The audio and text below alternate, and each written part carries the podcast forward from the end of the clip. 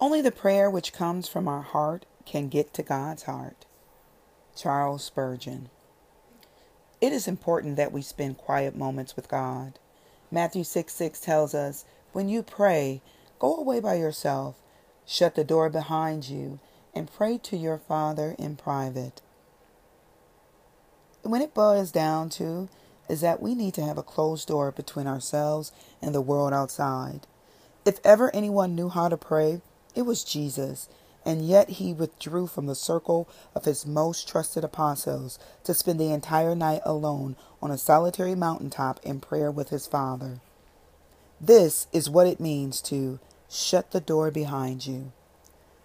Gracious and Heavenly Father, my prayer for each one of us today is that we want to thank you for those precious moments of prayer with you behind a closed door. Take this to heart.